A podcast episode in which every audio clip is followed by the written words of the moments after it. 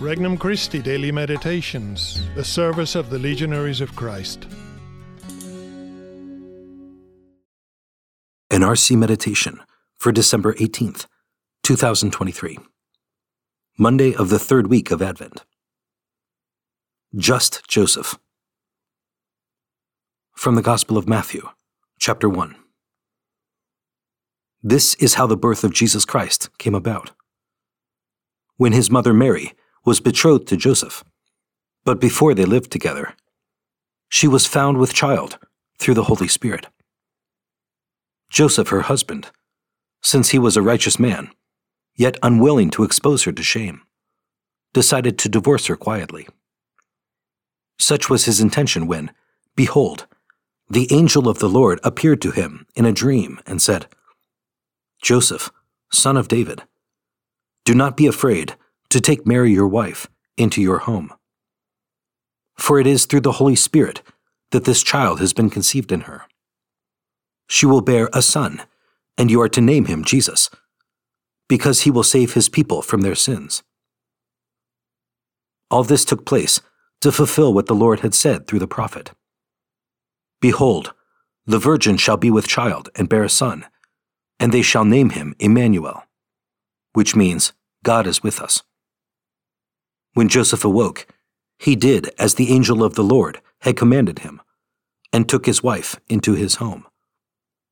He had no relations with her until she bore a son, and he named him Jesus. Introductory Prayer Lord, I come before you humbly. As one who has frequently fallen into sin, I am aware of my weakness. Your great love, though, assures me that your grace can keep me on the path to holiness. Petition Lord, let me better imitate St. Joseph in the way I deal with the people around me. First reflection No gloating. Joseph was taken aback to learn that Mary was expecting a baby.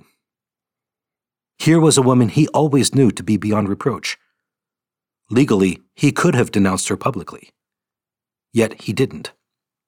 He was ready to let the whole matter drop quietly, as if to give Mary the benefit of the doubt. What a great virtue this is, to think the best of others. It reflects a heart of peace and calm. How many friendships have ended? Indeed, how many wars have started? Because people assumed the worst of someone else. Have I ever judged the motives of someone else, only to learn later that things were not as they first appeared?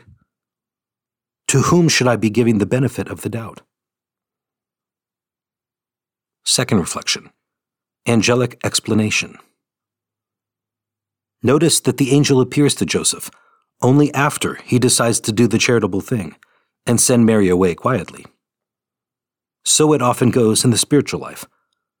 God reveals more of his plan to us only if we respond to a crisis with charity.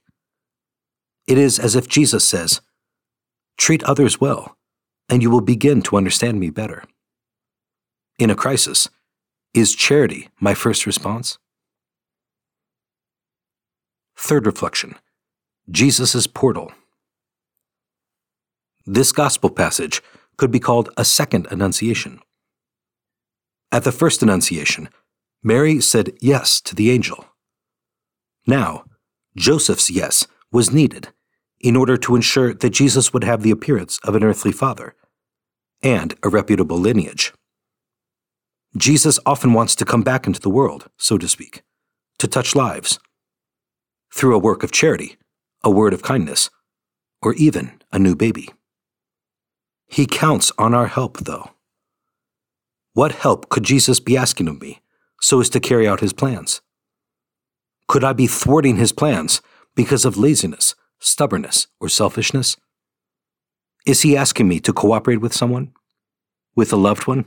A classmate? A coworker? Conversation with Christ. You wonderfully invite me to help you in your mission to save souls, Lord. You respect my freedom, and you want me to respond out of love. Let me appreciate that truth fully, and let me be generous with you. resolution. I will agree to one request, big or small, today to help someone. For more resources, visit regnumchristi.org or download the Regnum Christi English app today.